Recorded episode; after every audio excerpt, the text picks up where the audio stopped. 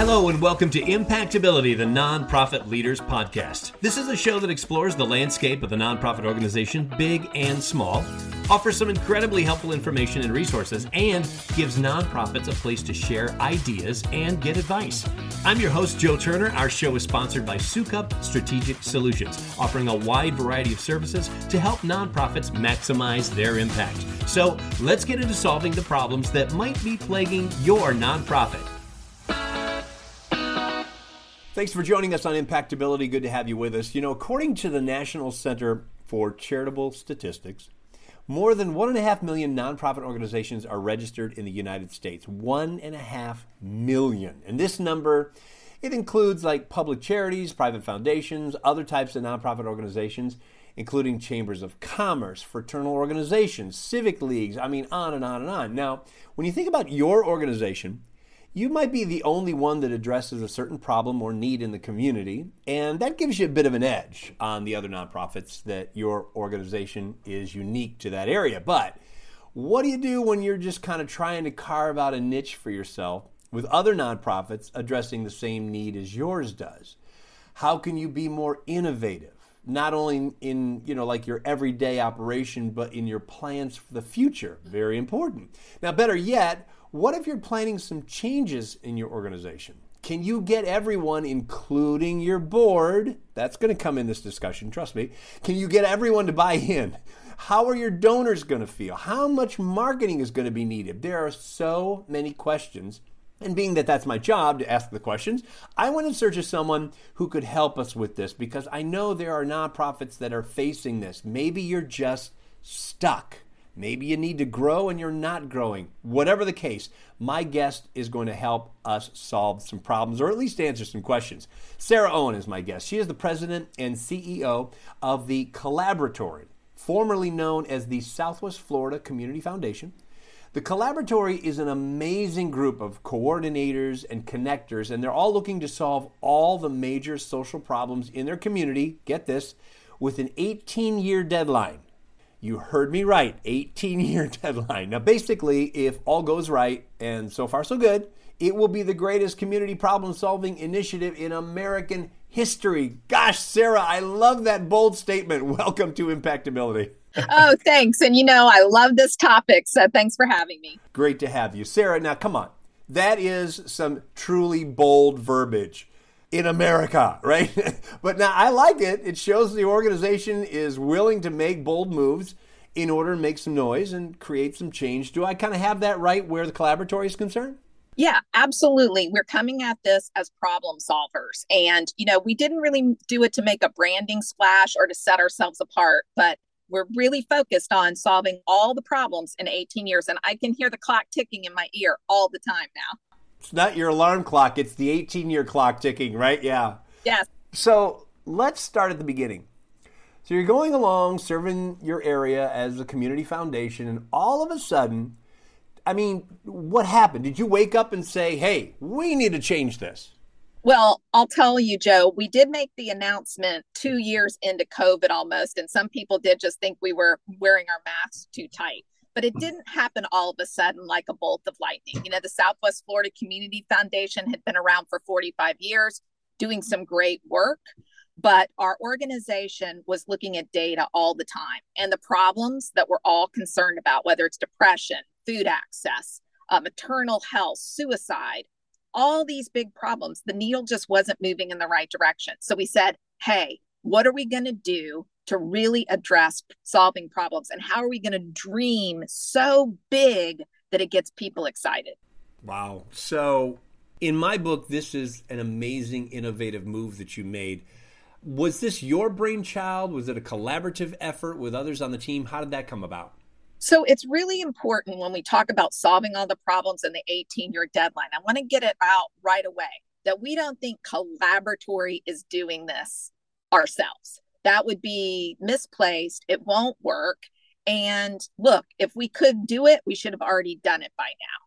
So when we talk about the brainchild, the brainchild was really about solving problems and it was listening to donors and residents and nonprofit leaders, our organization, constantly frustrated. They were working so hard, donating so much money, but the needle wasn't moving. So making the announcement, making the commitment to the region that we were going to be singularly focused on this large coordination effort was our brainchild. Like dreaming something so big and organizing up to it, putting ourselves accountable on a deadline was our brainchild.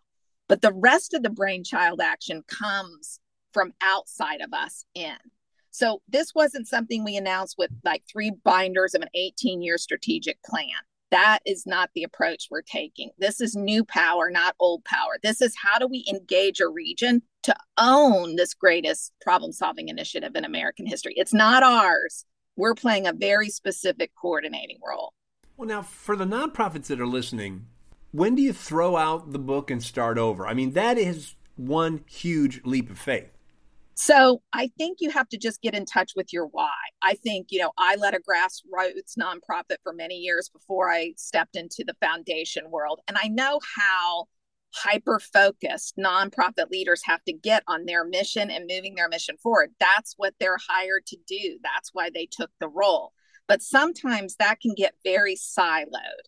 And so I always just challenge people all right, why do you even exist as an organization? Why are you even there? What is the mission that you're on? And then look at everything you do and say, wait, is this enough to get there? Most nonprofit organizations, not of any fault of their own, aren't allowed to dream big enough. You know, their mission statements read like, you know, we'll try to solve this, or we're working for a more just community. All very good mission statements. But this idea of dreaming something really big to actually solve the problem your organization was created for and setting a deadline re-energizes you in a whole new way. It's not throwing out anything that you've done in the past. That's all gotten you to where you are today. But why are you there? Get in touch with the why is so critically important. I love that. Get in touch with the why. Absolutely. So this was really kind of more than a rebranding, correct? Oh, definitely. It's listen, we attached a new brand to it and we kind of backed into that too because uh, the Southwest Florida Community Foundation had created this physical space of collaboratory. And we created the space specifically because we wanted to connect people in a deeper way. But we realized after we moved in the space in 2018, just creating the container wasn't enough. We had animal people meeting in one room and a group of realtors meeting in another, a company meeting in another, and a food agency meeting in another. And guess what? They might talk to each other for five minutes by the coffee machine, but how are we really examining how these problems are all entangled with each other? You know, in your opening remarks, you talked about, hey, how do you set your nonprofit apart? Maybe a better question is, how do you see how you're so connected and linked to things that you may have never known? And that sometimes will drive your mission forward you ask any nonprofit leader out there, they will be able to tell you everything's connected. If you're working on babies, you know that's connected to buses. If you're working on domestic violence, you know that's connected to dogs. They know that, but there's just no bandwidth created in organizations to really spend time and talk about that. How do you collaborate? Hence the name, correct? Exactly. And you know, listen, I think collaboration is one of those overused C words. I think I was uh, laughing with somebody about this the other day. We use all these words, you know, capacity, connection, collaboration. You know, what does it really mean? And who's actually got the bandwidth to do it? We're built to connect and collaborate.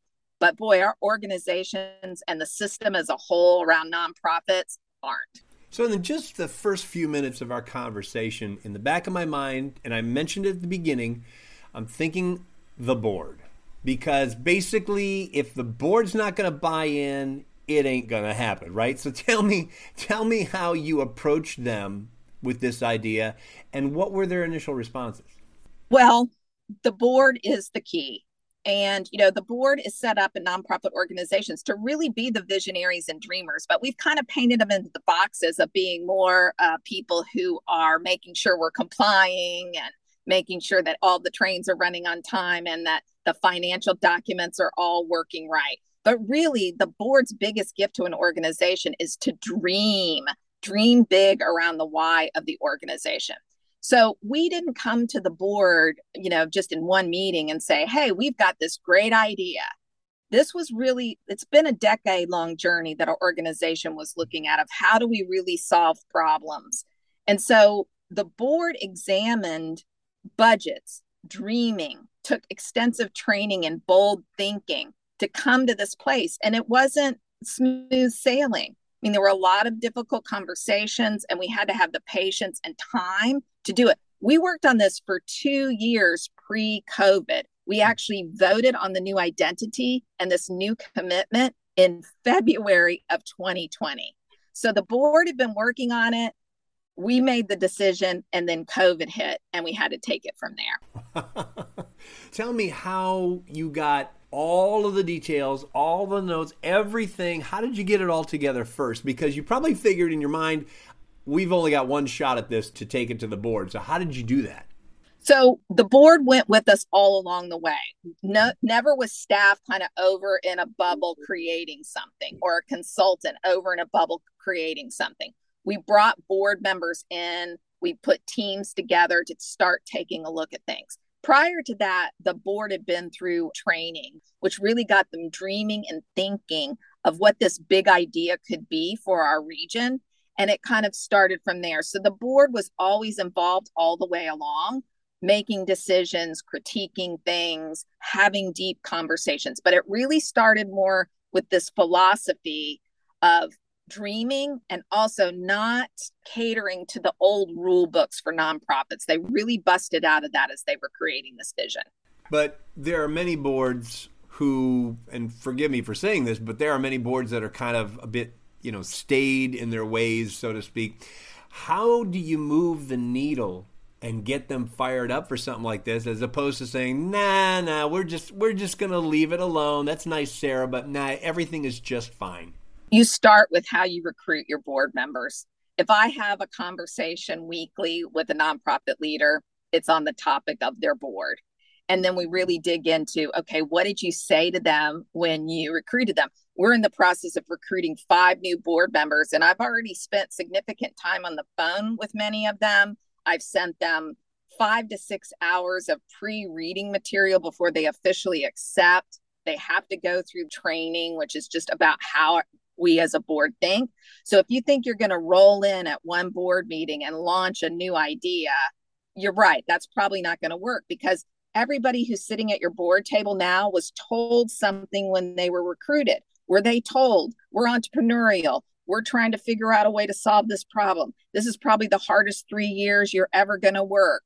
We expect you to come to meetings outside the meetings to think with us and dream with us that's not usually what you hear in board recruiting. Usually you hear, hey, listen, it's not that much time. You're going to do us a lot of good. We have magical thinking when we're recruiting people and then disappointed at the end.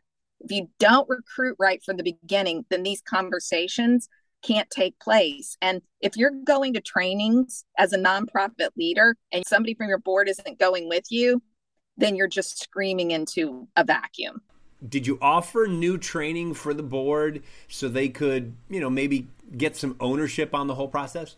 Yeah, we are constantly training around not nuts and bolts things, not like fiduciary responsibility. People can read that on the internet. You can do that in a two hour meeting. What we're training on is how we think, how we dream. We're always bringing up possibility thinking. And now every committee meeting, everything that we do in training is all saying, does this align to the 18 year goal? Does this align to the 18 year goal? We need to spend more time talking and dreaming together and less time looking at governance and financial responsibilities. All that's important, that has to be there, but that should not be taking up the majority of the time. If you're talking to the board always about process and policy, then how how do you expect them to dream with you? Great point. Wow, that's the key takeaway today. That is absolutely spot on. I agree with you. We're speaking with Sarah Owen about her organization and how they were able to make huge changes to their organization that were lots more than just a fresh coat of paint. We got lots more to talk about, but we're going to take a short break right now. When we come back, we're going to talk about the staff how Sarah and her folks kept the name change a secret, how they marketed this new version to the community. Most importantly, how did they approach their donors. You're listening to Impactability, the Nonprofit Leaders Podcast. I'm Jill Turner. We'll be right back. One of the biggest challenges facing nonprofits today is securing grants. Where do I find information on grants? How do I write a grant? And how do I submit the grant? And then, of course, the dreaded midnight deadlines. Hi, I'm Teresa Stos, and I have been there and done that. At Soukup Strategic Solutions, we have a team of expert grant writers with years of experience writing hundreds of grants for nonprofits just like yours. Visit our website today at soukupstrategicsolutions.com and schedule a free consultation about your grant writing needs. That's S O U K U P strategicsolutions.com. Let's work together and get the grant that your nonprofit deserves. Welcome back to Impactability, the Nonprofit Leaders Podcast. I'm your host, Joe Turner. We're speaking with our guest, Sarah Owen about the Collaboratory, an organization that has made some major changes how they're doing things. Basically, a rebranding gone wild. It's amazing what they've done. And I know so far you've learned a lot of things. We got some challenges along the way that we're going to discuss. So hang out for that. Also, another edition of Coach's Corner coming up in a few minutes. So stay tuned for that as well. So, Sarah, this sounds like it came together relatively quickly and relatively smoothly, but that's not true at all, is it? No, neither. I think sometimes when you see a big announcement like we did about a year ago, we went very public and a lot of collateral, a big public event with over over a thousand people watching. On Zoom, I might add. You did that yes. all online. Yes, exactly. And so, you know, it's easy to just think, oh, well, they threw this together and it's a branding change but there was nothing quick about it and it was painful at sometimes as change is and we learned a lot of lessons along the way. It was not easy. It's still not easy. It's very hard and you come out with something that big you just have to be ready. People are going to laugh at people have laughed at me made fun of us challenged us said mean things to my face and behind my back and we knew it was coming. The board knew it was coming. The staff knew it was coming, but the commitment was strong enough. We were all in, and we just said we're going to keep our eye on it. So, no, it hasn't been quick and it hasn't been easy. You know, earlier we were talking about your board, Sarah. Once you got the board to buy in, let's talk about the staff. Because I'm guessing you had to kind of keep things on the down low throughout this whole process. How'd you keep the secret and how did the staff take it? And was there any attrition or anything like that? Yeah i count this as a, one of our failures and i learned a lot from it you know i'm i'm about failing forward and learning and really happy to communicate about that. Our board was really concerned about how much engagement the staff had along the way in the process not because they wanted to keep things secret. We have a very open team board dynamic here. It's very healthy. There's no like secret meetings going on. But the board was worried if they didn't land on doing something this big, would the team be disappointed? So they wanted to have meetings with just board members and myself to really kind of work through this and think through this before sharing it with the staff. But what that created was a feeling of anxiety and uneasiness. You know, when you don't know what's going on, even though I was keeping them posted, hey, we're discussing this, change is really hard. And when you don't feel like people are being transparent, you start to worry. And you do that thing where you create stories in your own head. And sometimes the stories you create in your head are so bad when everything is really fine. So it was very difficult once the board had made a decision and I was able to really share with the whole team what they had decided and the direction we were going. It kind of felt too late and people felt that. And look, this is a big decision. Are you going to stay in an organization that's going to come out publicly and say, we're going to change the way we've done business? We're going to solve all the social problems in 18 years? Staff people had to make a real evaluation. Am I in for this? and if you aren't we were you know happy to help you know with the transition and things like that and i admire people who are just honest and listen we were launching new positions like the nurturing department and the entanglements department. I mean there's no staff in the world that wouldn't be like well what about me and all the work i've been doing all these years? Did this not count for anything anymore? So yeah we had people that made the decision to go. They didn't want to stay for the journey. We have still good relationships with them and you know many of them have moved on to other nonprofits but yeah it was rough i think the staff felt like that i had not been as transparent as they would have expected me to be from past history and and it was difficult. Kind of reminds you for those of us that have been on the planet a little while it reminds you of new coke. Yes. Oh i use that analogy all the time joe. I talk about new coke all the time because even our website all the new stuff is all front and center. And then all the stuff that we've been doing traditionally in the community foundation for a long time was under the more section and of course, that made people feel like, well, wait, why am I in this more section? And we talked about it. It's like, look, we got the new Coke. We got to put that out front and center because we have a lot of explaining to do. So I love that you use that analogy because I've used it so often. Yeah. And and for those who are saying, especially maybe some of our younger listeners saying, huh, new Coke, what are you talking about? Just look it up. It's like marketing 101, right? Yes, exactly. So we don't want to be the new Coke you know so we we did take that into consideration. But yeah it was a, it was difficult and navigating a board a team the community donors all at the same time because you got to come out and announce. You got to put it out there. You have to make the commitment. We've made the decision to go all in not just like a little box on our website like oh we're going to try this new initiative. No this was commitment and dedication on purpose and speaking of marketing, that had to be a huge part of this. How did you market this major change to the community? I mean, you had to burn a lot of energy for that alone. Well, a lot of energy and a lot of money. And I will tell you that this was the first stage with our board is how much of our own money are we going to invest in marketing and communications? And this is a taboo subject in the nonprofit world, right? Because we operate under this rule book that you shouldn't spend any money on that. Like if you get something too flashy or something looks too good, or you didn't use your cousin's, nephew's, uncle's, brother to make a flyer, you've somehow squandered money. So this is why this boldness has to be within the board, the entrepreneurial spirit to say, hey, I understand what it is that we've got to do to solve problems. Why are we not investing as much in solving problems in our community as we are in the new Coke campaigns? Why are why aren't nonprofits taking out an ad at the Super Bowl? It's because they get crucified by by their communities, right? Like this whole idea, like this is how much our board had to be committed to say, we're going to spend money on marketing and communications. We're going to spend money on compensation. This all goes to problem solving. It's not this evil, immoral overhead that has been cast on the nonprofit community. It's doing us all so much harm. So our board wanted to lead by example to say, we will do a big announcement. We will send out a giant mailer. We will invest in a new website. We'll do it because we think that's what all nonprofits should be doing. And we want to fund in that space. We fund for overhead.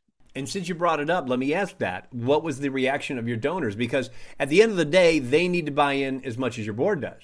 I had a lot of mixed reactions, which we were expecting. Much more overwhelmingly positive because what we heard from a lot of people, a lot of donors was like, oh, finally, I've always wanted these nonprofits to be connected. I've always wanted somebody coordinating this. I care about this problem. I'm tired of it not being solved. They weren't speaking negatively about their nonprofits. They loved them and they support them, and none of that support was going away, but they were glad to see it. But some of the best conversations I had is when people were willing to be honest with me about their concerns, about the things they didn't like. Those ended up being our best conversations and are to this day because we continue to do at least weekly explanation sessions so that people can reflect back to us about how they feel about the idea. So, donors um, at first are on board with the big idea. What we haven't seen the shift necessarily yet is is it changing the way they fund? Once they start investing in overhead in the nonprofits that they support, I'm going to feel really excited. For the nonprofit that is listening to our program today and is thinking about making some innovative moves in their organization like you did, give us some advice. Give us like a bullet list. Make sure you have all the data on the problem you're trying to solve. So let's say that you are working in literacy how many people in your service area do you have to serve in order to solve the problem? We see growth in such small incremental ways that it doesn't give anything big and bold enough to dream up to. So, really understand the need I'm trying to solve, the problem that I'm here for, the thing that I was created to do. What is the real need? And start planning up to solving it completely rather than we want to increase by 20 kids or we want to increase by 50 kids. Now, first, what's it going to take to solve it? And then dream about what's going to solve it there. Begin now working with your boards to do different kind of trainings. What is it going to take to dream enough to solve the problem that we're all sitting around this table for? Spend time at every board meeting. Start recruiting differently. Start recruiting for these values that you want to do to again this isn't about a rebrand or changing your image or standing out in the crowd. This is about we're here to solve this problem. What's it going to take to get it there?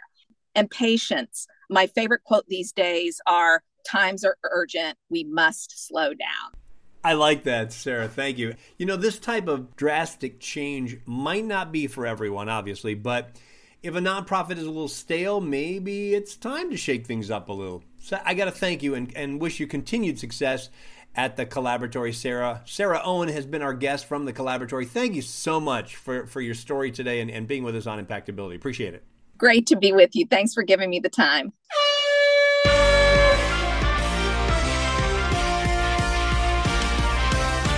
Sound of the horn means it is time once again for another edition of Coach's Corner, where we take the questions that you send us and we put our impact coaches to the test. They have got to answer your question, and they only get five minutes to do it. That's the catch here. And today we got a question about plan giving, and we went to our plan giving expert, Dr. Lou Trina. Dr. Trina, this one is right up your alley. So here's the question. What are the first steps a nonprofit should take to launch a plan giving program? Now, in Coach's Corner, as I said, Dr. Trina, you only have five minutes in which to answer the question, and your five minutes begins right now. Thank you, Joe. Um, anything that requires a major initiative or project requires research. And I, when I think of research, I think of, mixed methods. I think of empirical research and qualitative research. And so I think the first step I would take would be first to research the estate planning community that I'm in. Uh, so I'd be looking at estate attorneys, financial advisors, accountants, and I would find those individuals that are very active in the community, serve on nonprofit organizational boards, individuals that are more inclined to collaborate with their uh, nonprofit counterparts. Once I had that list identified through some wealth engines that we have, and iWave is another good one, uh, to be able to get good information on the kind of charities that these individuals support, I would then select a number of them and call up and actually conduct an interview with them, letting them know that we're looking to start a plan giving initiative, educating them about the nonprofit organization that they represent, talking about the kind of leadership that they have in their nonprofit organization and the kind of leadership they may need and also talking about you know would they is this the kind of organization that they would recommend to their clients or not recommend to their clients? And i think what they'll find is that there are probably a number of individuals that are very open to uh, providing advice for the nonprofit uh, to help them establish the kind of program that could generate future prospects and supporters of the nonprofit. And individuals that would have the potential and readiness to actually uh, engage in estate planning or plan giving for the nonprofit. Okay, so to recap, again, this is the first step. You're looking to build uh, relationships, collaboration with the top plan giving organizations in your community. You're looking to educate them using a qualitative research and interview schedule that will talk about your organization, what the services your organization provides. You're looking to talk to them about the leadership that's required in order to implement a program like this and the kind of potential resources that are out there in the community that can help your nonprofit become successful.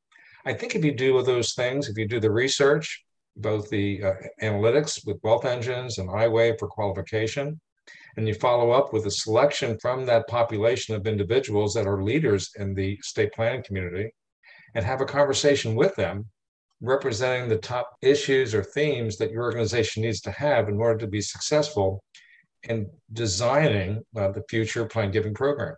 I knew we came to the right person, Dr. Trina. Great answer. Thank you so much for being our impact coach today on Impactability. Thank you, Joe. Always a pleasure. If you've got a question for Coach's Corner, we want to hear from you. Email them to us at impactcoaches at impactability.net. Again, that's impactcoaches at impactability.net. And if you want to reach me, my email address is joe.turner at impactability.net. If you enjoyed today's episode, be sure to subscribe to the show in your favorite podcast app, and that way you'll get new episodes downloaded just as soon as they come out. Also, please give us a review or a rating so that your peers in the nonprofit industry can find us as well. I'm Joe Turner. Thanks for listening, and thank you for all you do to make the world a better place through your nonprofit.